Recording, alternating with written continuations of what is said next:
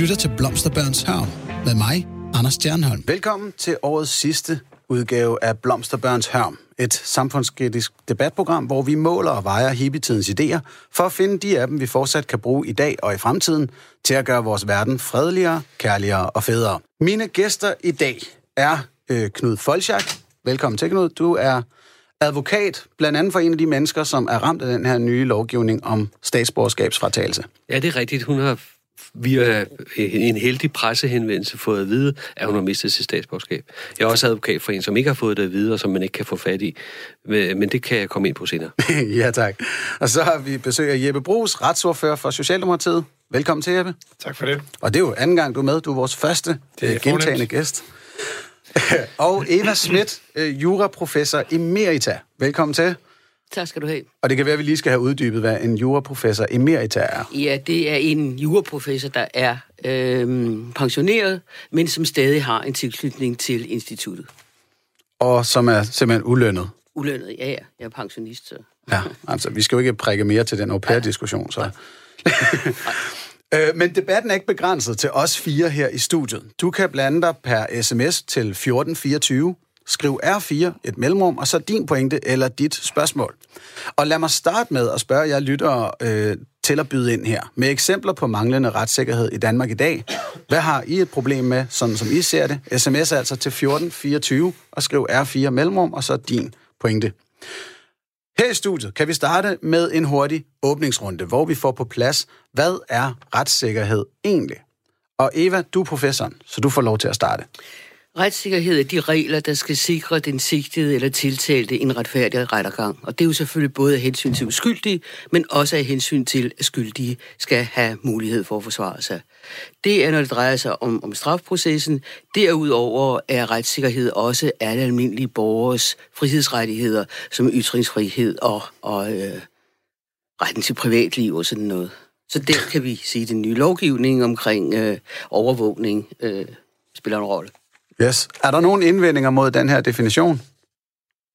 Nej, det, det er jo svært at indvende noget mod. Altså, man kan sige, at vi har jo nogle grundlovssikrede rettigheder, øh, som al vores lovgivning bygger på. Øh, og så er vi også en del af en række internationale konventioner. Og inden for rammerne af det, øh, så er det jo, at vi som borgere trygt kan vide, at, vi, at de rettigheder, de, øh, dem står vi værn om.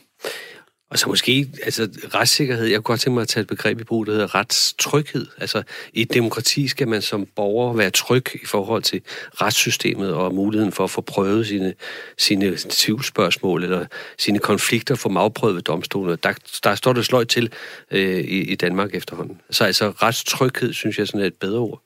Åh, oh, jamen, så, så er det pludselig, at vi åbner for forskellige definitioner. Det må vi hellere øh, vente lidt med. Det lyder som om, vi har et nogenlunde sted at starte, og så lad os lige prøve at spole tilbage i tiden. Du lytter til Blomsterbørns Hørm med mig, Anders Stjernholm. For øh, Knud og Eva, I læste begge jura i 70'erne og, og 80'erne, for dit vedkommende, Knud. Øh, og Knud, du er jo en rigtig hippie. Eller var? Jeg var en, jeg, jeg synes ikke, jeg er hippie i dag.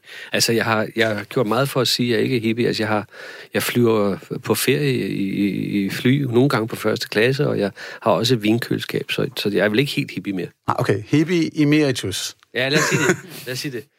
uh, um, og, og som du husker tilbage i, i 70'erne der, hvad var det, der tiltrækkede dig ved hippietiden? Nå, det var jo, øh, altså det var jo blandt andet det der frihed, lighed. Altså jeg tror, hvis man skal prøve at sige, hvad jeg har gjort som jurist, så tror jeg, jeg har taget de gode ting fra hippietiden med mig. Altså alle har så travlt med at sige, at vi var hippie og langhåret, det var flippet, og vi sad i rundkreds og havde orange opsatstavler og sækkepuder og sådan noget, øh, og sov i sovesal og sådan noget. Altså det jeg siger, det er, at hippietiden, 60'erne og 70'erne, vi grundlagde jo nogle ting, som har været enormt afgørende. Altså klimadebatten, økologi, ligestilling, retssikkerhed osv. osv. Altså vi, de begreber, som vi drøftede dengang oven på 50'erne, som jo var nogle strenge tider, der er noget, der var rigtig vigtigt, noget, der var rigtig, rigtig godt, og så var der også noget, hvor vi tog fejl. Altså det der med, at, at vi skulle sidde i rundkreds og have fællesmøder med treårige børn, der skulle lave dagsordner i vuggestuen og sådan noget, det duede ikke. Men, men, men, lad, lad... men der var rigtig mange ting, som duede, og som vi har taget med, og som jeg synes, man i her i nullerne har ligesom taget afstand fra, og, og ligesom latterliggør os, og så videre, og så videre. Og hvis jeg skal komme ind på det her med retssikkerhed og, og det, altså jeg tror, vi dengang der tog vi det nok for givet, det her med frihed og lighed.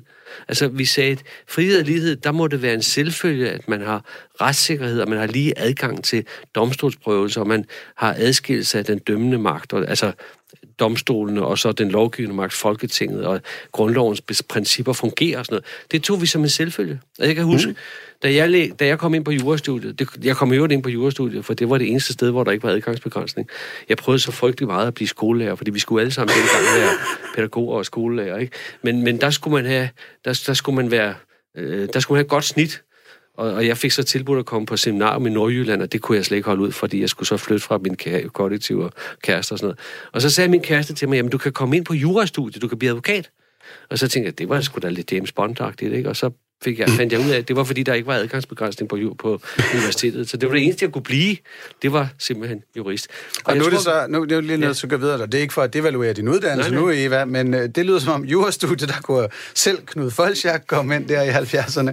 Uh, øh, øh, var, vil, vil du give Knud ret i, at det her med, med retssikkerhed, det var slet ikke et spørgsmål, I drøftede dengang? Ja, det gik vi ud fra, at man havde det. Vi et frit samfund og demokrati og sådan noget. Så gik vi der ud fra, at det var, det var en selvfølge. Ikke? Og man, man indførte en reform i 72, tror jeg, eller var det 78, hvor man ligestillede øh, anklagemyndighed, forsvaret med anklagemyndigheden. Og var det nærmest det sidste, tænkte I, så, så er det hele på plads? Så skulle det stort set alt sammen være på plads, ja. Altså, Danmark var jo, Danmark var jo et, et, et, et verdens forgangsland i forhold til retssikkerhed. Altså, man, man var jo fuldstændig sikker på, at Skandinavien, Danmark, vi kunne da aldrig gå på kompromis i forhold til retssikkerheden. Altså, jeg kan da huske dengang, at når jeg sagde til, til, til festerne, at jeg skulle læse jura, så gik damerne skulle videre, ikke? Altså, hvis jeg havde sagt, at jeg var skolelærer, så havde der måske været mulighed for dans, ikke? Men, men det var et kedeligt studium. Det var, det var ikke noget, der var op i tiden i flippertiden. Og, og, og vi tog for let på det, fordi dengang, der var vi et forgangsland i forhold til menneskerettigheder, i forhold til, hvordan vi demokratisk forvaltede vores retssikkerhed. I dag, der er vi jo ikke overliggeren i forhold til den europæiske menneskerettighedskonvention. Der er vi, der, I dag får vi jo højstrætsafgørelse, hvor man siger, at det kan man nok godt, selvom vi har en europæisk menneskerettighedskonvention. I dag der er vi jo nede på niveau med, øh, med, med, med Polen og, og, og andre europæiske lande, som jo absolut ikke værner om, om retssikkerheden. Du siger, I, I tog det for afslappet. I sov måske i timen. Vil du give Knud ret i det, Eva? Jamen, vi tog det som en selvfølge, det er i hvert fald rigtigt. Det var ikke noget, man diskuterede. Det var ikke sådan et emne, skal vi have retssikkerhed? Naturligvis skal vi have retssikkerhed, det siger sig selv. Danmark er et demokratisk land, og som, som Knud siger, hele Norden, vi var en lille zone i verden, som, som værnede om menneskerettigheder og, og, og frihed og, og velfærdssamfundet for den sags skyld. Så hvornår begyndte det i dine øjne at skride?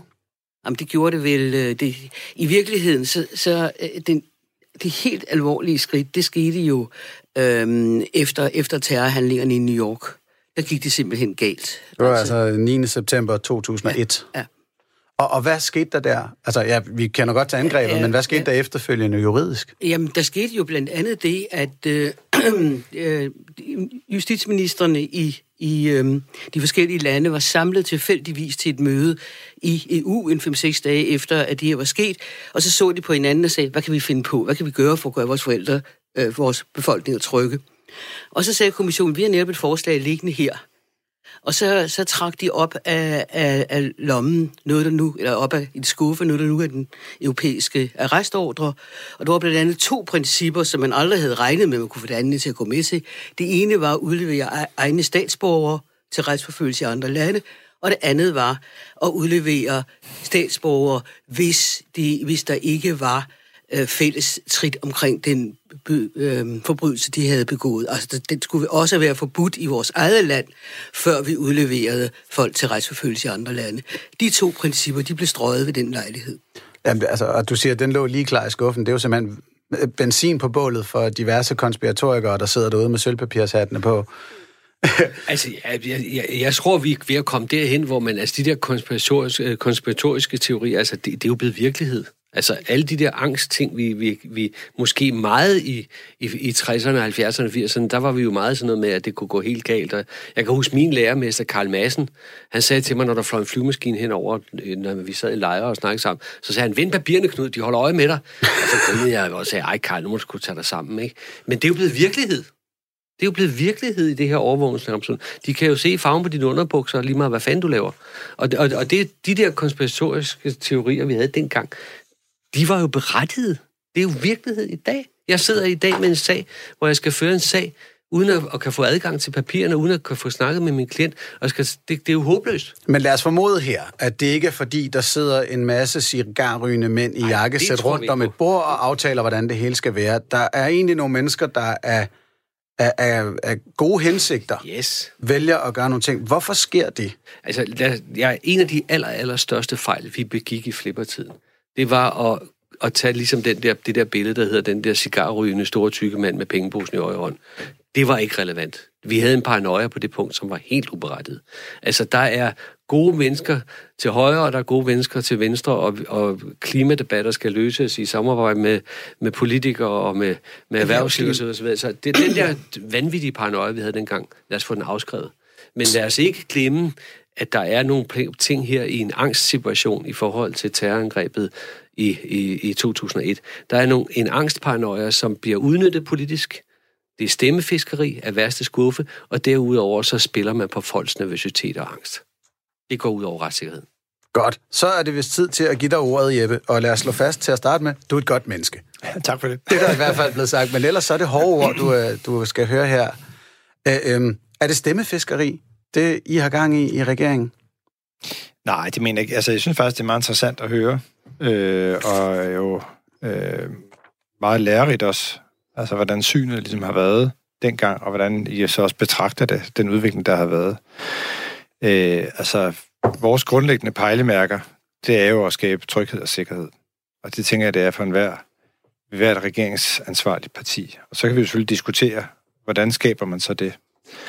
Øh, den virkelighed, jeg synes, vi befinder os i i dag, det er jo, at, øh, og uden at være paranoia, men der er masser af både kommersielle interesser, som har interesse i at bruge forskellige teknologier, og der er desværre også både organiseret kriminalitet og forskellige netværk, øh, som er langt fremme, og som ikke skæler til grænser for nationalstaten, eller skæler til, om det foregår på nettet eller her, øh, og som har fuldt ud teknologi til at lave overvågning af muligt andet. Øh, og så diskuterer vi selvfølgelig løbende, hvordan forholder vi os til det trusselsbillede. Øh, og det anerkender jeg fuldt ud, at det er øh, en balance, der handler om på den ene side at sørge for, at man kan følge med og bevare tryghed og sikkerhed, og på den anden side selvfølgelig stå vagt om, at der er nogle grundlæggende principper, vi som i det her borgere i det her land også skal kunne finde tryghed i. Øhm, og, øh, og det, er jo den, det er jo den diskussion, vi har, når vi diskuterer overvågning, når vi diskuterer fremmedkrigere, øh, for noget, noget af det, der har været debat her senest. Øh, hvor, går, hvor går grænsen og balancen? Godt. Eva, du markerer. Ja, fordi når du siger, at det vigtigste for enhver regering er at skabe tryghed og sikkerhed, så er jeg faktisk ikke helt enig med dig. Fordi jeg mener, at der skal være en balance. Der skal være en balance mellem trygheden og retssikkerheden. Og I kan jo ikke, det er jo et fantom at tro, man kan skabe tryghed. Vi, I kan ikke garantere, at der ikke kommer terror i Danmark. Det er der ingen mennesker, der kan. Selv hvis der gik en politibetjent ved siden af hver af os, så var der ingen sikkerhed. Da det der angreb på, kom på Charlie Hebdo, der sad der ved siden af en af dem, der blev meget ned. En politimand, der skulle beskytte ham, han blev så også meget ned. Fordi, altså, du, du kan ikke beskytte os mod terror. Det lader sig simpelthen ikke gøre. Vi og kan- derfor mener jeg, at I skal, I, I, skal- det der med tryghed, tryghed, tryghed, trygheden skal opvejes imod retssikkerheden, for ellers har vi ikke længere et frit samfund. Og hvad er det så for en tryghed, vi vil beskytte? Meget kort, Knud. Jeg vil lige sige, I- hvis I dog bare ville sørge for at lave tryghed på de områder, hvor det er rimeligt at lave det. Det, der er så beskæmmende at se i øjeblikket, det er, at I laver hastelovgivninger. Hver gang nogle af dem, der virkelig har forstand på retssikkerhed og på jura og på paragraferne, hver gang vi kommer, og det er advokatsamfundet, og det er dommerforeninger, og det er alle dem, der værner om retssikkerheden. Hver gang de kommer med indlæg, så siger I bare, nej tak, haster det igennem og vedtager nogle lovgivninger med administrative afgørelser, som burde ligge i domstolene. Det har ikke noget med tryghed at gøre. Det har noget at gøre med politisk stemmefiskeri, og det skal I holde op med. Lad os lige prøve at gå ned i, i den, den nyeste udvikling i det her. Du lytter til Radio 4. Fordi noget, vi konkret kan drøfte her, er jo, at den 24. oktober i år, der blev loven om fratagelse af dansk statsborgerskab fra fremmedkrigere vedtaget. Den betyder, at udlændinge- og integrationsministeren, som PT er Mathias Tesfaye, kan fratage det danske statsborgerskab fra en person, som har dobbelt statsborgerskab, og som altså dermed ryger ned på kun en enkelt formel nationalitet. Loven er særlig på flere punkter, men først og fremmest er det altså en minister, der kan træffe en afgørelse, uden at domstolene har vurderet skyldspørgsmålet. Hvorvidt den givende øh, fremmedkriger i det her tilfælde egentlig har overtrådt dansk lovgivning. Øh, Eva, du har skrevet, at den her lov er på kant med grundloven. Hvordan det? Fordi man har jo, man har jo skriver jo i bemærkningerne, at det, der skal vurderes fra ministerens side, det er, om man har øh, i, i tilstrækkelig grad, nu kan jeg lige huske formuleringen, men i tilstrækkelig grad har han vendt Danmark ryggen til, at man kan sige, øh, du, du kan ikke længere have dansk pas. Øh, og øh, den vurdering, som man skal foretage, den, siger man, den skal hvile på straffeloven. Fordi øh, i straffeloven, der har vi nogle regler om, hvad man ikke må gøre, og så videre, og så videre. Og den, der må man så kigge i straffeloven og sige, har han, har han, øh, øh har han nu opfyldt det? Har han øh, overtrådt straffeloven? Nej, man skal meget eksempel, og man skal sige, har han, tror vi, at han har overtrådt straffeloven. Hvis vi tror, eller hvis ministeren tror, at han har overtrådt straffeloven, så kan man tage hans pas. Og straffeloven, det er altså domstolenes øh, område. Det kan ikke nytte noget, at ministeren kommer ind og laver en administrativ afgørelse omkring noget så væsentligt for den enkelte person og for os alle sammen, om folk har overtrådt straffeloven. Godt, og nu skal vi jo sørge for, for retssikkerheden. Og Jeppe, du må regnes som forsvaren i den her sag, hvor loven er på, på anklagebænken. Så hvad vil du sige til, hvordan vil du procedere for, for, for, til forsvar for den? Altså først vil jeg bare lige svare på, den, på de der kritikpunkter, der kom sidst, altså omkring Fænder. balancen og tryghed og sikkerhed. Altså jeg synes faktisk, jeg gør det noget mod at argumentere for, at der skal være en balance. Så langt, så godt. Øh, så er der den lov, vi har lavet her med administrativ øh, fratagelse af et statsborgerskab på baggrund af en, af en vurdering. Jo ikke en straffesag, øh, som kører i en domstol, men på baggrund af en vurdering af, om den person øh, udgør øh, altså en væsentlig ri- øh, risiko. Øh, og så ligger der jo det element, som I kender alt til, og som, som du, Knud, så også er en, er en helt konkret del af, at man så kan få efterprøvet den afgørelse ved domstolen. Det kan man jo reelt ikke, men det kan jeg da komme ind på. Det, det kommer jeg ind på om lidt. Og det vil sige, der er jo ikke, altså, i- altså i den forstand, øh, en minister i dag kan jo også fratage, eller lave en administrativ udvisning, hvis det er, at en vedkommende overskrider øh, lovgivning osv. Så, videre. så, så, så det, at man har øh, administrativ øh, frakendelse, øh, beror sig jo på en vurdering, jo så, så efterfølgende kan afprøves øh, ved domstolen. Jamen, fordi nu siger du, overskrider dansk lovgivning. Er det ikke først, når man er blevet dømt, man har gjort det? Jo, og det er også derfor, altså der er jo civilsager, og der er straffesager. Og det, de sager, vi til at tale om, er jo ikke en straffesag, som en minister øh, administrativt involverer sig i, men jo en civilsag, kan man sige, mellem øh, myndighederne og pågældende. Og det, Ja, og det det, er jo i sig selv, det er jo i sig selv et kæmpe problem, fordi hvis det var en straffesag, så ville det jo være anklagemyndigheden, som et skulle tage stilling til, om man skulle rejse tiltale, og som to skulle rejse tiltalen og sørge for at fremskaffe alle dokumenter og alt for at føre sagen. Men, men jeg, jeg... Vent lige lidt, jeg vil, vil gerne lige blive ved med, hvorfor er det en formidlende omstændighed i dine øjne, Jeppe, at det er en civil sag? Jeg tror ikke, jeg har sagt, at det er en familie. Nå, Nå, okay, jeg så tror bare for at forklare øh, det, vi- det, vi diskuterer her. Men, men den vurdering, øh, ministeren skal foretage, den hviler jo på nogle strafferetlige regler. Det står der utryggeligt i, i forarbejderne. jeg skal vi ikke lige læse op? Altså, skal Jo. vi ikke få på plads med muligheden for fratagelse i tilfælde, hvor en person har udvist en handlemåde, som er til alvorlig skade for landets vitale interesser. Det er det, der er formuleringen. Altså, alvorlig skade, vitale statslige interesser. Det er godt nok op på den høje rangstige. Ja, hvorfor skal den vurdering ikke foretages af domstolene? Den skal der kun få foretaget af domstolen. Jamen, det er netop op op på en højere navn. Det vil sige, det er for eksempel ikke øh, nok, hvis man skal sige det på den måde. Hvis en person overskrider øh, det forbud, der er mod at rejse ind i en konfliktzone, er det så nok til at falde ind under den kategori? Nej, det er det jo ikke. Altså, der skal ligesom ligge noget mere til grund for, at man kan foretage den administrative afgørelse der at fjerne statsborgerskabet der, hvor der er et andet statsborgerskab, altså ikke gøre folk statsløse. Øh, og det er jo sådan en vurdering, der bygger på den indstilling, der kommer fra myndighederne, øh, og som en minister så kan træffe afgørelser om, øh, og som så efterfølgende kan afprøves ved domstolene. Ja, tilbage til det, det på sporet af, af det her med, hvorfor en administrativ øh, afgørelse. Altså, og hvorfor skal det gå stærkt? Altså, vi har jo ikke lagt skjul på, at det her formålet med det her, det er øh, at holde nogle af de her øh, mennesker fra at komme til Danmark. Øh, og det er også derfor, vi lavede den her lovgivning som en hastelovgivning, fordi den gruppe, der befinder sig, målgruppen for det her, relativt begrænset, men, vi har, men jo også, at der er en situation, der har forandret sig. Øhm, og det er også derfor, at den lovgivning også er en solnedgravsklausul, så at man genbesøger den, øh, tror jeg nok, om halvandet år. Så, så motivationen er, at de her mennesker skal bare ikke ind i landet. Og, og om det er en god idé eller ej, det kan vi komme tilbage til, men fordi det er så vigtigt for jer, så synes I, at vi godt kan øh, gå på kompromis med det princip, at det bør normalt være domstolene. Altså, er det rigtigt forstået? Øh, du kan sige, det at vi nu laver en administrativ afgørelse, øh, afspejler selvfølgelig, at øh, der er behov for et vist tempo. Det er det ene. Det andet er, at vi føler os helt trygge ved, at vi holder os inden for rammerne.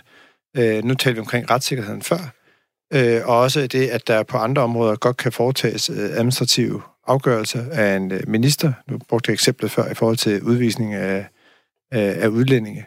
Øh, plus, at der jo stadigvæk er øh, efterprøvelse ved domstolen. Er det et godt argument, at der er andre steder, hvor man kan tage og træffe administrative afgørelser i jeres øjne, Eva og Knud? Nej, det synes jeg ikke, det er, for det er jo ikke nær så væsentlige områder, vi taler om. Det. Jeg ved da godt, der er administrative afgørelser, og du kan sige, sådan noget som, at, at folk får fjernet deres børn, det bliver også foretaget administrativt i første mm. omgang. Men det er jo en helt, helt anden situation, fordi der er kommunerne inde over, kommunerne må antages at kende familierne og have et andet forhold til dem. Det er jo derfor, man har, har lavet den, den, den, den lovgivning på det område. Men det her, det er jo ikke noget med, at, at I ved bedre end domstolene under nogle omstændigheder. Og så vil jeg egentlig også godt anholde det der med, at det er så vigtigt, at vi holder dem ude. Hvordan vil du holde dem ude? Hvordan vil du sikre, at den mand, du har taget passet fra, ikke skaffer sig et falsk pas og tager ind i Danmark, eller går over grænsen? Det, Men skal vi ikke... Man, man, man, man bare svare på det, så skal du nok... Ja. Altså bare okay, hurtigt, ja. Det, det er lidt... Et, det er der ingen garantier for. Nej. To, det modsatte argument, jeg har hørt hele tiden, det er, at det er meget mere sikkert at føre dem til Danmark. Det, jeg bygger det på, det er jo PUT's vurderinger. Vi så her senest ham, terroristen i London, der er dømt for terror, er på udgang fra fængslet med en fodlænke og begår ny terror. Så der er jo ingen garantier for, at de her, vi kan holde de her mennesker, vi har ud af, selv hvis vi har dem i Danmark, nævner, holde dem under kontrol. Og derfor er jeg jo nødt til at bruge på, hvad der, mere... hvad der er efterretningstjenestens vurdering. Og den vurdering er altså, at vi er mere sikre ved, at de ikke er i Danmark, end ved de er i Danmark. Så når vi har snakket om den, og så bare lige Jamen, nævne ganske hurtigt tre andre der ting. der ikke kan sikre, at de ikke er i Danmark. Det kan de jo ikke. De kan jo ikke sikre jer, at de ikke kommer ind. Men kan, skal vi ikke, altså, må jeg ikke gå tilbage til hippietiden? altså, må jeg ikke prøve lige, fordi nu, nu sker der det, som det altid sker, og det er det, der er, hvor vil jeg nødig være ung, bevidst borger i, i, i Danmark i dag. Fordi når man kommer ind i de her komplicerede sager, så kommer man i gang med at sige ja, men og jo, men og ditten og datten. Ikke? Altså lad os nu komme tilbage til hippietiden. Vi havde en grundlovsbestemmelse, vi har stadigvæk en grundlovsbestemmelse, der hedder, at der er den dømmende magt, som tager stilling til, om du har gjort noget. Der er den lovgivende magt, det er dig, Jeppe, der mm. laver nogle love. Og hvis du laver nogle love, hvor du har overskrevet nogle grænser, så er det gudskelov sådan. Sådan var det i hvert fald i hippietiden. Altså kunne jeg komme hen til en dommer, og så kunne en dommer sige til mig, den er gal, du får ret.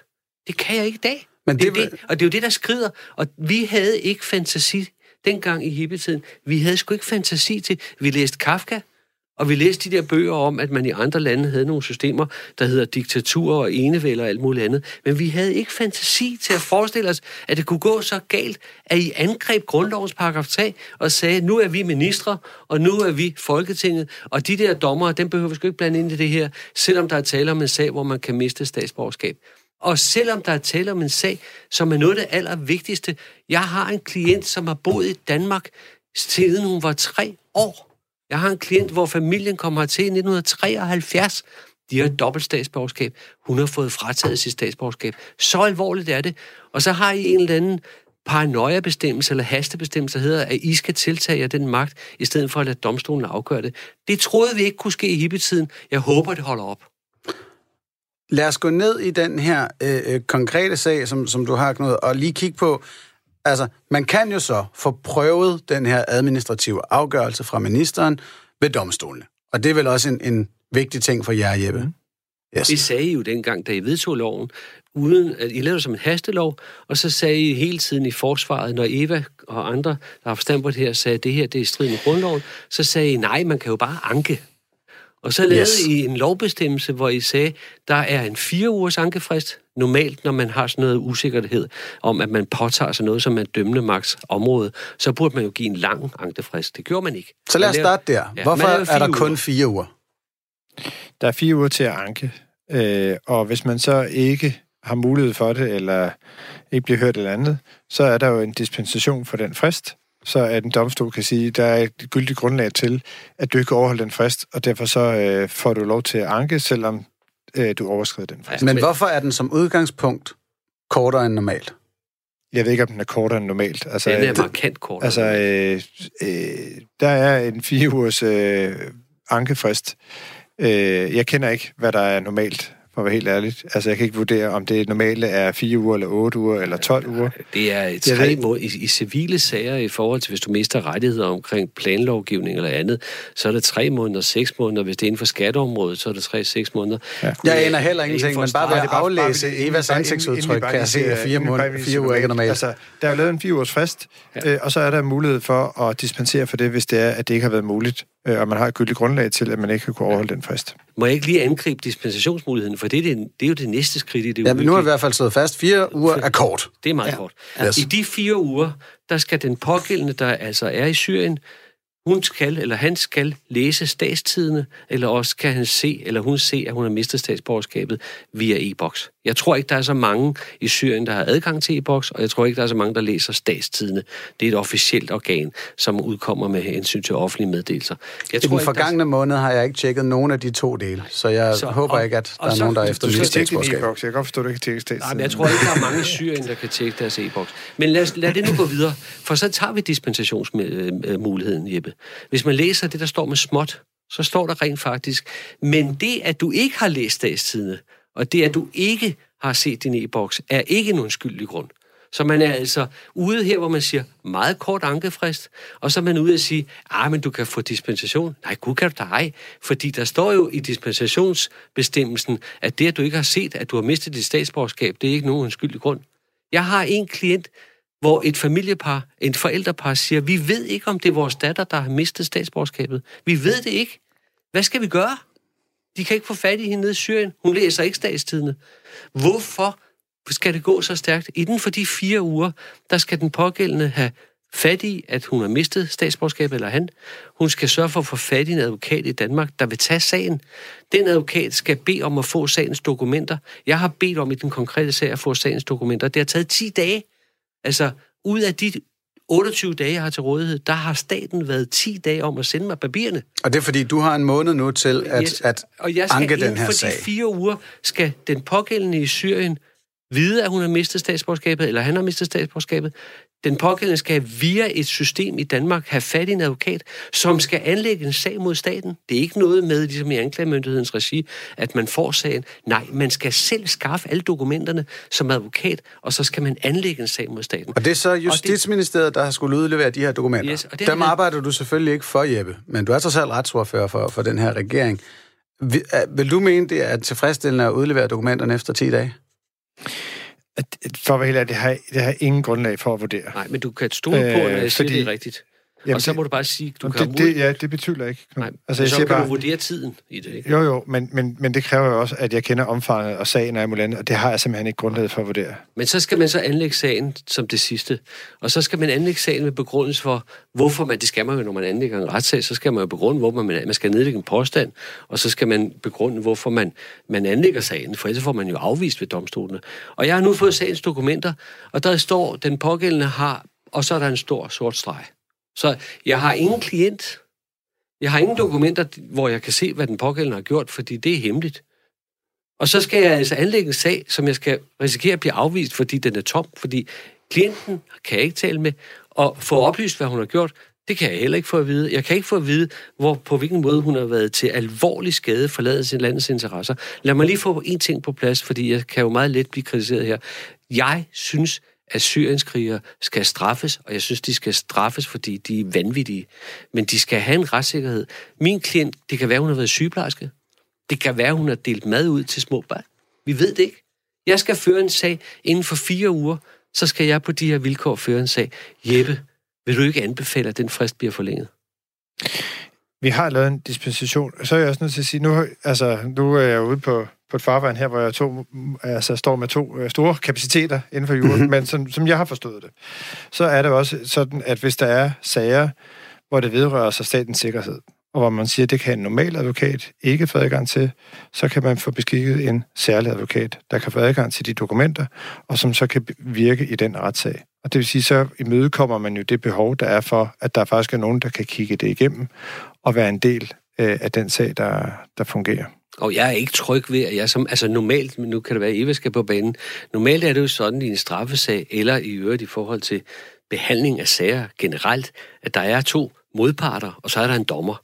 Og nu må I lige tage konsekvensen, Jeppe. Nu må dit parti tage konsekvensen. I har valgt at tage dommeren ud af spillet. Altså den sikkerhedsgaranti, den første store sikkerhedsgaranti for, at tingene går rigtigt til. Det har I valgt at tage ud af systemet. Og så har I derudover valgt at sige, ja, men det er ikke noget problem, fordi I kan jo bare anke. Og så har I lavet en lovgivning i forhold til, at I reelt i forhold til tidsfrister. Altså anke betyder, at man skal vide, at man har mistet noget eller er tiltalt for noget. Det har I fjernet, fordi det er meget, meget svært at få at vide. Hvis man endelig er så heldig, at man får det at vide, så har jeg lavet nogle tidsfrister, som er håbløse. Så har jeg lavet en dispensationsmulighed, som ikke er en Men, dispensationsmulighed. men det, det, det har vi været igennem, Ja, det der. men altså... jeg siger bare, altså, det, det er jo, det er jo, altså Kafka ville jo sige, nej, nu overdriver du. Men, ja. men det er jo ikke det. Altså, jeg er helt med på, at I er modstander af lovgivning. Så, øh, det tror jeg, vi, vi vidste, inden vi gik i gang. Øh, og, og det kan vi have forskellige syn på, behovet for at holde de her mennesker væk fra Danmark. Det kan vi også have en uenighed om. Nej, jeg er Nej, nej, nej, Nej, nej, Jo, jo, jo. Jeg jo, jo, jo, det, det, det er der sådan set. Det vil jeg også give Jeppe Altså, ret Men nu er vi bare lige nede i, i, i processen på- omkring den her ja, retssag. Ja, ja, vi gør alt, hvad vi kan inden for, inden for, for retssikkerheden, inden for grundlovens rammer, inden for de konventioner, vi er en del af, og respekterer dem, for at vi kan holde så mange mennesker væk som muligt. Det har vi været fuldstændig åbne Okay. omkring. Herunder at Det tage vi også. det danske... Nej, ikke helt vel, for de mener, de skal til Danmark og straffe. Nej, Ja, men, men det er ikke det, vi diskuterer lige nu. Men, men, men der må jeg bare Lige nu- sige, og så er jeg med på, at det- den lovgivning, vi har fremlagt, har vi fremlagt som en hastelovgivning, det er helt åbent. Øh, og så var det en det, jeg forsøgte at sige, som ikke helt måske hørte svaret på, det er, at der, hvor der er sager, der vedrører sig statens sikkerhed, så kan man have en advokat, en særlig advokat, der kan få adgang til de dokumenter, bare for at svare på de helt konkrete spørgsmål, Knud.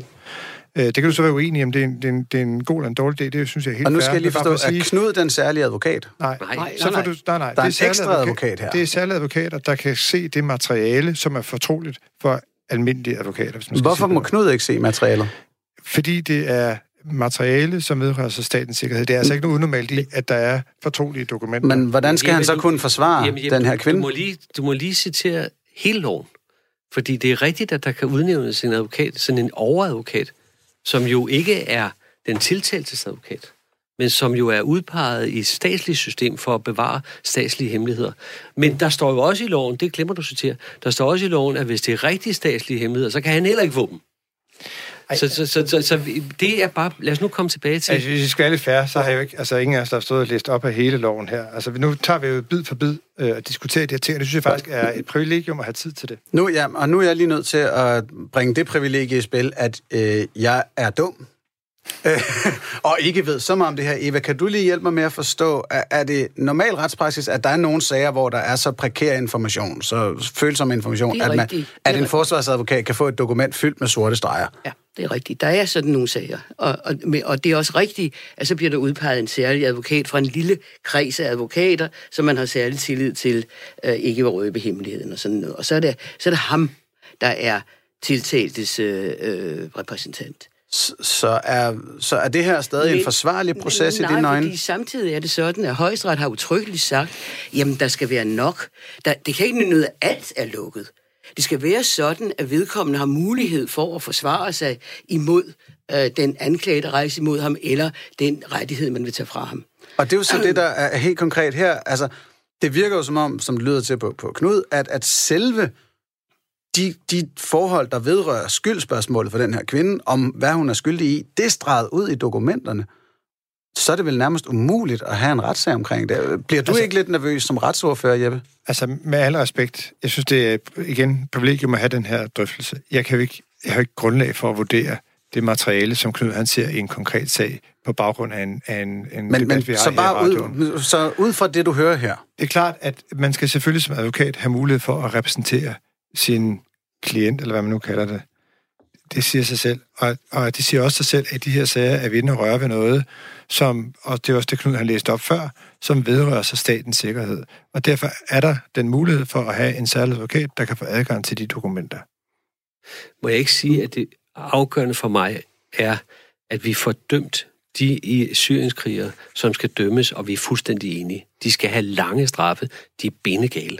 Men i henhold til retssikkerheden, så er det også fantastisk vigtigt, at de kvinder og de børn, som jo er ved at blive meddømt i de her sager, fordi de jo mister alle deres rettigheder. Der er også kommet lovforslag fra jeres side, der, det er til, til anden behandling, det har været første behandlet, der hedder, at ufødte børn skal miste deres ret til dansk statsborgerskab. Det er jo en bølge, det her. Og det jeg bare siger, det er, jeg sympatiserer på ingen måde med syrienskrigerne. Det var det, du ligesom var inde på, at jeg ikke ville være med til at... Jeg sagde ikke, du sympatiserer. Nej, nej, men jeg du sagde, du sagde- det er diskussion om, om de men- skal dømmes. Altså, om vi har travlt med at få dem til Danmark og få dem dømt. Jeg sagde ikke, I sympatiserer nej, med nej, dem. men jeg siger bare, det vigtige for mig er, at retssikkerheden overholdes, sådan som mennesker, der ikke er syrienskrigere, eller mennesker, der ikke er en del af det frygtelige system, bliver behandlet ordentligt som danske statsborgere. Det er det eneste, jeg beder om. Og nu går vi så også videre til den her generelle drøftelse. Du lytter til Blomsterbørns Havn med mig, Anders Stjernholm. Og i dag diskuterer vi retssikkerhed. Vi har netop været nede i en, en meget nørdet og specifik debat omkring øh, sager omkring øh, fremmedkrigere, der får taget deres øh, statsborgerskab af øh, minister Mathias Tesfaye, vores øh, udlændinge- og integrationsminister, og som derefter kan prøve deres sag i domstolene, og der er en masse øh, praktiske forviklinger der. Nu vil jeg gerne have den lidt op på, på samfundsniveau sammen med mine gæster her i studiet, som er Eva Schmidt, juraprofessor, advokat Knud Folchak og retsordfører for Socialdemokratiet Jeppe Brugs. Øh, generelt set er der et behov for opgøret med den her øh, idealistiske retssikkerhed, som blandt andre hippierne stod for, eller har vi snarere et behov for en, en, den revurdering, der finder sted i dag? Øhm, Jeppe, du er ham, der, der ligesom forsvarer, at, at, at der er nogle ting, vi er nødt til at gøre. Som, som statsminister Mette Frederiksen sagde, vi er nødt til at tage nogle ting i brug, som vi ikke tidligere har haft hverken behov eller lyst til. Øh, og du er jo for Socialdemokratiet et parti, der har indført øh, burkaforbud, forbudszoner mod hjemløse, fratagelse af statsborgerskab her, og måske også den her kommende lov, som, som Knud var inde på, hvor at et, et ufødt barn kan få frataget sit statsborgerskab.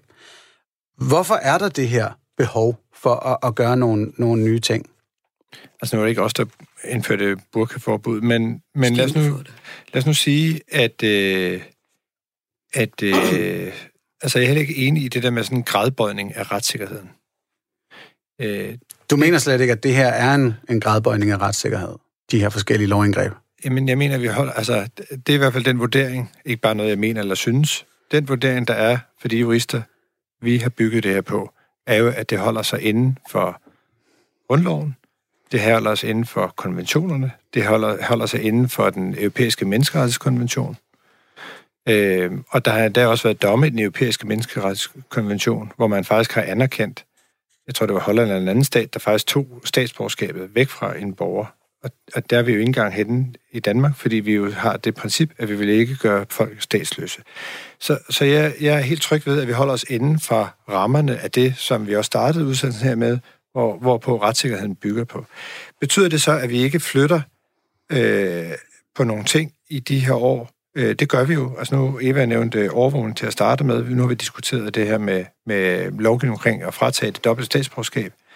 Øh, og det er klart, når, der, når situationen forandrer sig, øh, så øh, reagerer vi jo på det. Øh, og det skulle vi gerne gøre klogt og tænksomt. Øh, og en gang imellem, når der virkelig er noget, en situation, der forandrer sig, som den vi har set i den nordlige Syrien, så er vi også nødt til at handle hurtigt.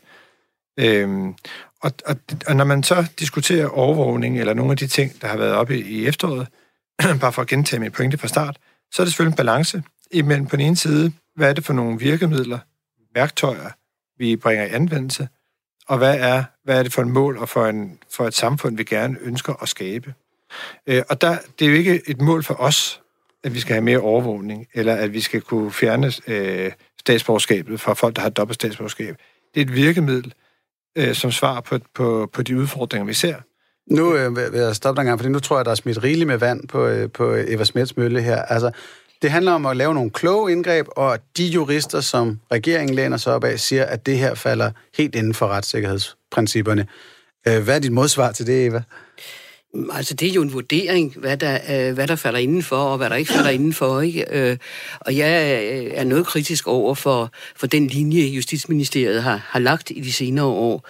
Øhm, men det er ligesom en anden diskussion, som, som, som ikke kommer det her ved. Men, men det, der undrer mig lidt, Jeppe, nu ved jeg godt, nu kommer vi tilbage til, til noget, vi har snakket om, men det er ministeren, der fratager dem en rettighed. Vil det så ikke være rimeligt, at det var ham, at det var ham, der førte sagen for domstolen og sagde, det er baggrunden for, at jeg har taget statsborgerskabet fra dem. Så har man jo noget at, at, at diskutere, så ved man Men, jo, man er op imod som forsvarsadvokat. Nu kommer vi tilbage til den her konkrete godt. sag om... Men det, det er fordi, det er svært at komme ud, men det er fordi, jeg har svært ved, jeg forstår simpelthen ikke, hvorfor man ikke har skruet loven sådan sammen, når man sagde, vi tager det, det er vigtigt for os, det skal væk med det samme, men så indbringer vi staten sagen for domstolene, fortæller jer præcis, hvorfor vi har taget statsborgerskabet, og så har I mulighed for at forsvare Så, så forslaget er simpelthen, at det bare er fra starten af obligatorisk, at alle de her afgørelser fra ministeren skal i domstolen. Men, men, ja. ellers, øh, som det mindste, når man siger, jeg, jeg vil gerne bevare mit statsborgerskab, så lægger man frem, hvad man har. Så siger man, min baggrund for, at vi tog dit statsborgerskab, det var jo det. I stedet for, at Knud skal sidde og klø sig i nakken og sige, hvad kan nu være baggrunden for, at de tog det statsborgerskab? Jeg kan mærke, at jeg må træffe en administrativ afgørelse og simpelthen droppe min ambition om at styre jeres samtale. Nå, jeg vil da gerne, jeg, ved, jeg kunne da godt tænke mig at svare på det spørgsmål. Jo, Nå, jeg forstår det da godt. Ja, nå, men, men nu okay. har Eva stillet spørgsmålet ja. til ja, regeringen og sagt, hvad med, at der bare er en automatisk prøvelse af de her afgørelser i domstolene? Kunne det være en idé? Ja, altså det er jo civile sager, vi taler om her. Ja. Øh, det er jo ikke straffesager, også bare lige for, i lyset af den diskussion, vi havde tidligere. Og det vil sige, så er det jo være statens advokat, der, der, der kører sagen, ikke? Øh, og altså, vi har jo i den øh, proces, der har været omkring det her lovforslag, lagt øh, vi har været inde på det, beklaget en gentagelse, men lagt til grund, at der bliver truffet nærmest til afgørelse, man kan anke, og så kan det bringes for domstolen. Og hvorfor er der ikke bare en automatisk indbringning for domstolen, som Eva anbefaler her? Det er ikke sikker på, jeg kan, altså, jeg, med, med respekt til, det, det er ikke sikker på, at jeg kan svare helt klart på. Men hvorfor. bare en hurtig vurdering, er det en fed idé? Jamen, det kan man jo godt overveje.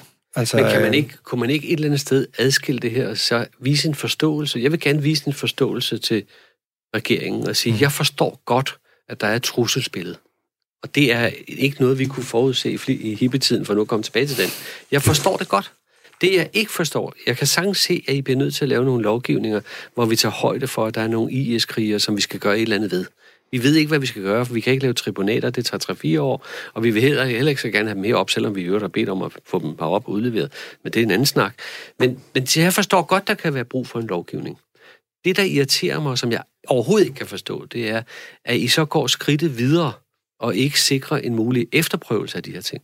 Det forstår jeg ikke. Og så bliver det utroværdigt. Så bliver det demokratisk stemmefiskeri, efter min mening. Altså der, hvor I siger, reelt har I jo udelukket ankemuligheden. Reelt, i så alvorlige en ting, har I udelukket ankemuligheden. Men, men lad os nu komme ud på, på lidt mere op i helikopteren måske og sige, at det er jo en udvikling, hvor man fisker jo i utrygt vande her efter min opfattelse, fordi man går på kompromis med retssikkerheden meget længere, end man behøver. Altså tag den sidste sag med André, stakkels André hjemløs, sov op ved regensen. Han fik en bøde på 1000 kroner. Skidt med det. Men han fik samtidig en administrativ afgørelse den nat, hvor han fik tre måneder, hvor han ikke måtte komme i København. Det var en forvirret, inkompetent politibetjent, som ikke kunne se forskel på 4 meter og 10 meter, som gav ham den en helt uoverskuelig dom, der hedder, at han ikke måtte komme i København. Det nu sagde du, øh, nu sagde du, Knud, op i helikopteren, ja. så lad mig prøve Nå, at hoppe det, op. Det, det altså... vil jeg gerne svare på, fordi det er oppe i helikopteren. Ja, altså, jeg er jo lovgiver. Ja. Du er advokat. Der er nogle domstole. Ja. Jeg, jeg synes jo, den, den afgørelse, den politibetjent traf, var forkert. Ja. Så kan jeg jo godt vælge at sige, uha, dumme politimand eller dumme dommer. Det vil jeg sådan set forsøge at afholde mig fra og så må jeg jo kigge på de rammer, jeg har nedsat som lovgiver. Ja, så må du sørge for at lade være med at lave administrative afgørelser. Men, men derfor går vi også tilbage og præciserer den lovgivning, eller bekendtgørelse, eller vejledning, hvad det nu er, så man præciserer, at det der, det skal være udtryksfællesskabet lejer, fordi det, der var intentionen fra lovgivers side, præcis det spørgsmål, var jo ikke, at André, han skulle have den Nej, øh, Men det har kostet André. Det er helt med på. Og det kan sige, det er jo bare vilkårene i vores retssamfund. Og ja, ja, der er nogle politikere, der har meget travlt med at gå ind og blande sig og sige, den, den dommer træffede den forkerte beslutning. Det vil jeg faktisk gerne forsøge at lade være med. og så holde mig til at sige, hvis jeg har et problem med de domme, der er, så må jeg jo gå tilbage og ændre rammerne, altså lovgivningen. Og det vil jeg forsøge med at holde mig på det spor. Og når det så kommer til at ændre lovgivning, så er ja. det, jeg tænker, altså tvivl er et grundvilkår i livet. Og vi må nogle gange gerne stå ved den. Når der sidder to juridiske kapaciteter som Knud og Eva og siger, at der er en kurs her, som er farlig, bliver du så bare en lille bit smule i tvivl om, hvad det er, I har gang i? Ja, eller? jeg, jeg lytter, og jeg synes, det er et privilegium at have øh, den her debat. Jeg, hvis man endelig skal blive sådan lidt politisk her, så er nok noget, han bliver ved med at sige, at det er stemmefiskeri. Altså, det er jeg jo helt uenig i. Altså, hvis man mistænker os for, at vi gør det her alene, fordi vi, uh, hvor er der nogle folkestemninger, hvordan kan vi få det her, så synes jeg, at det er forfladet debatten lidt. Altså, vi gør jo det her, fordi vi faktisk mener, at der er nogle reelle udfordringer, vi er nødt til at svare på. Og så kan man godt selvfølgelig sige, at det svar handler ikke om øh, at tage skrabe øh, lovgivningsmæssige vær- værktøjer i brug. Det er jo den diskussion, vi også har med enhedslisten og radikale, som synes, vi skal rulle politiets øh, ressourcer tilbage, eller værktøjer tilbage. Øh, det er jo en helt palette af ting, der skal ske, som både handler om de hårde og handler om de bløde tiltag. Yes, og- okay, så i den her palette, der er der en ting, der, der også øh, har slået mig, og som Knud var inde på tidligere. Nu åbner I for muligheden for, at vi kan fratage statsborgerskabet fra et ufødt barn, og dermed kan et menneske blive født statsløs. Nej, Nej, det Nå, er, ændret, undskyld. det ændrede det nye forslag. Det, det blev ændret. Ja. Godt, godt. Tak for opdateringen. Men hvorfor er det nødvendigt, at det her barn skal straffes? Hvad er det, det giver os af Jamen, ekstra vi skal ikke sikkerhed? straffe et ufødt barn. Altså nu siger du, at hvis, hvis, det, hvis det ikke at få adgang til et dansk statsborgerskab er en straf, det er jeg uenig i. Det at få adgang til et dansk statsborgerskab er et privilegium, men det er jo ikke en menneskeret, og dermed er jo ikke en, altså en straf. Men, Men- vi har at gøre Det her... har, det har vel... Nå, men bare lige, altså hvis nu vi lige skal bruge ordene korrekt Ja, her. ja. Altså, Okay, det- men, vi har, en dan- nok at sige. vi har en dansk Altså, statsborger, der føder et barn. Det er, jo, det, er jo, det er jo noget af det, der kendetegner Danmark som et, et verdensanerkendt demokrati, at de børn, vi får, de er automatisk danske statsborger. Det er noget, vi har kæmpet for i århundreder. Altså, det, det, det, det, går vi jo på kompromis med. Derfor, derudover har jeg også lige brug for at sige, at når jeg siger stemmefiskeri, altså, det er jo ikke noget, jeg har fundet på. Det, jeg siger, det er, at Socialdemokratiet har i en lang periode, og måske på den grundlag, fået regeringsmagten, fordi man har ført en integrationspolitik, flygtningepolitik, Godt, hvor godt, man godt, men netop det- fisker i det vand. men- men så det er jo politisk- ikke, så det er jo ikke ja. noget, jeg står og finder på. Øh, Undskyld, men politisk analyse må vente. Nu Ja, ja, er det mere, jeg har behov for at vide, øh, hvad er det, det hjælper, at det her barn ikke bliver dansk statsborger ved sin fødsel? Jamen, det hjælper jo ikke noget for det barn. Altså prøv at høre, der er jo ikke Men hvad noget- hjælper det for os andre? Det- Vi har lige, vi har lige hjemtaget en 11-årig øh, dreng, eller jeg ved, en 11 dreng på måneder. 11 måneder, som hvis forældre øh, ikke er her længere, og som faktisk ikke, kan man sige, faldt ind i den kategori, vi snakker om. Vi har hjemtaget det barn, fordi bedsteforældrene, der var tættest på det barn, var danske. Men det er ikke Og det, det- barn, vi taler om. Nej, nej, men det viser jo bare, at det der med, altså man er nødt til at kigge på de enkelte sager. Øh, og, og der er jo ikke nogen, der tænker, at de børn, der sidder nede i de lejre, det, det har de det bedre ved at gøre, end at være i Danmark. Øh, de har selvfølgelig meget bedre af at være i Danmark. Det, der er udfordringen for, for os, det er jo, at de børn har nogle forældre, som har valgt at rejse til nogle af de her konfliktområder, og som har tilsluttet sig et kalifat. Og dem ønsker vi ikke at skal hjem. Og derfor er det, Men- er det et, øh, Og der må vi lige sige... Og hjælper det der, at barnet ikke bliver dansk statsborger? de hjælper i forhold til de rettigheder, der er i forhold til at kunne bringe de her også forældre til Danmark. Jeppe, nu nævnte du den der lille syge dreng. Altså, hvis den her lov havde været gennemført, så kunne han, så ville han, han jeg mener nemlig ikke, faren var dansk, og moren var dansk, så ville det der forældreløse barn ikke blive bragt til Danmark. Så måtte det land, faren, faren Og, og jeg vil også gerne lige have på plads her, Og altså, at vi- vi har taget to børn hjem. I har taget et barn hjem på 11 måneder, og jeg har taget en, 11 år, en ældre dreng hjem, som bare havde mistet det ene ben. Men I har også skrevet brev til mellem 20 og 30 forældre, bedsteforældre i Danmark, hvor I har skrevet, at man kan ikke hjælpe deres pårørende, deres børn og deres børnebørn. Jeg har selv en klient, som har to børn på 3,5 og 4,5 år. Alle de mennesker, alle de mennesker i Danmark, som har børn og børnebørn dernede, der har I skrevet brev til dem alle sammen og sagt, de kan ikke hjælpes. Husk det. Og det, der er bekymrende i den sammenhæng, det Men er... hvis vi skal være lidt præcise her, mig bekendt er der ikke nogen forældreløse danske børn i de lejre. Nej, derfor står jeg også i den Så situation. det, vi taler om her, det er jo nogle børn, som har nogle forældre i de lejre. Ja, men, Men- de men børn er da er- uskyldige. når jeres lov bliver gennemført, så, vil et sådan, så ville sådan et sådan barn ikke få dansk statsborgerskab, selvom han har en dansk mor, og selvom han er forældreløs. Fordi jeg tror, han havde en syrisk far, så, så kunne han jo blive der. Er det konsekvensen? Og, og hvad gør vi så med sådan et barn? Ja, så træffer man jo en afgørelse i det helt konkrete eksempel. Altså i princippet tror jeg nok, det er sådan, at med, uden at jeg kender det i detalje, men som jeg har forstået det, også fra medierne og andet, den 11-årige knæk falder jo allerede i dag uden for nogle af de der kategorier. Vi har sat ind og hjulpet det barn, fordi de, dem, der var tættest på det barn, var nogle bedsteforældre og en moster, der var i Danmark. Og derfor har man så truffet den afgørelse. Og det synes jeg er rigtig fornuftigt. Og det, Det synes vis, jeg også. og det viser jo bare, at vi er også nødt til at forholde os til sagerne, øh, som de kommer, og enkeltvis. Og det er jo klart, der er jo ingen, der kan forestille sig, at det er et problem at få hjemtaget den 11-årige. Men øh, er det, 11 ikke, er det ikke genindførelse af arvesønnen, at de 15-20 børn, der sidder, danske statsborger børn, under 10 år, at de ikke kan komme hjem, fordi deres mor eller deres far har truffet en tåbelig Men de er jo, det, det er jo bare det, de er jo den ulykkelige situation, ligesom alle de andre børn, der er i den lejr, Ja. er en mega ulykkelig situation. De her børn er i den ulykkelige situation, at de har nogle forældre, som har truffet nogle valg, Så og vidt, de børn, de børn er jo under forældrenes varetægt. Og derfor er det her jo en, en, en, en ulykkelig situation for de børn, at de er under deres forældres varetægt, og de forældre vil vi ikke have til Danmark. så det bedste, der kan ske for dem, det er, at deres far eller mor dør. Øh, nej, det får du mig ikke til at sige. Jamen, fordi, det er det, der er det- Nej, men- det der er virkeligheden. Jamen, men det, det, det ved jeg ikke, om man kan sige. Altså, jeg synes, vi har en moralsk forpligtelse til at hjælpe alle de børn, uanset nationalitet, der befinder sig i de her lejre, og gøre alt, hvad vi kan for at forbedre den situation. Men hjælper det at tage deres statsborgerskab fra dem så? Jamen, det hjælper i forhold til, at man ikke øh, risikerer at få, den, eller få forældrene til Danmark. Men skulle vi så ikke tage ansvaret for børnene? Danske statsborger, børn på 2, 3, Jo, men 4 år. Knud, det vi snakker om her, det er, når du siger det, så siger du også, burde vi ikke sende politimyndigheder ned og hente de børn hjem?